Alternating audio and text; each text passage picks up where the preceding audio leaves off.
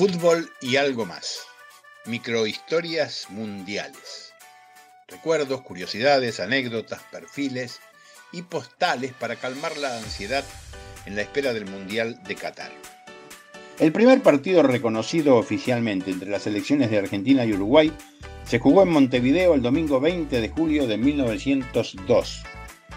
Ganaron los celestes por 6-0. Lo curioso es que los celestes eran en realidad los argentinos, que jugaron con camisetas de ese color, mientras que los uruguayos lucieron unas camisas azules con una banda blanca en diagonal. Y lo más curioso de todo es que ese partido se jugó en la cancha del club Albion, en un terreno que tenía un marcado desnivel. El capitán argentino ganó el sorteo y eligió jugar en el segundo tiempo con la famosa cancha inclinada a su favor. Argentina formó con José Buruca Laforia, que era de Barracas, William Leslie de Quilmes, Walter Buchanan de Alumni, Eduardo Patricio Dugan de Belgrano, Carlos Buchanan de Alumni, Ernesto Brown de Alumni, Edward Morgan de Quilmes, Juan José Moore de Alumni, Juan Anderson de Lomas, Carlos Edgar Dickinson de Belgrano y Jorge Gibson Brown, también de Alumni, hijos de ingleses, casi todos ellos.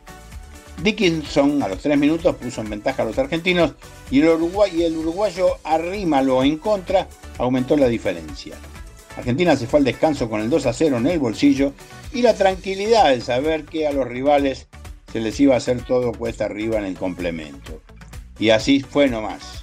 Con goles de Morgan, Carve en contra, Anderson y Jorge Brown, Argentina redondeó un contundente 6-0. Más de 8.000 personas fueron testigos de ese partido, entre ellos 1.000 argentinos que cruzaron el Río de la Plata en el buque Eolo.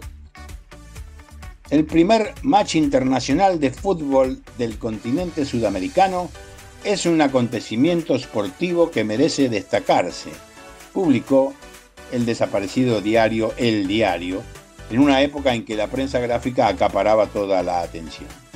Se informó que el encuentro se disputaría en el estadio del club Albion, en el barrio montevideano hoy llamado El Prado. También se dio cuenta de que se ponía en juego la Copa Río de la Plata. Era pura confraternidad en aquellos tiempos y compartieron muchos momentos los futbolistas de las dos selecciones antes y después de aquel partido inaugural.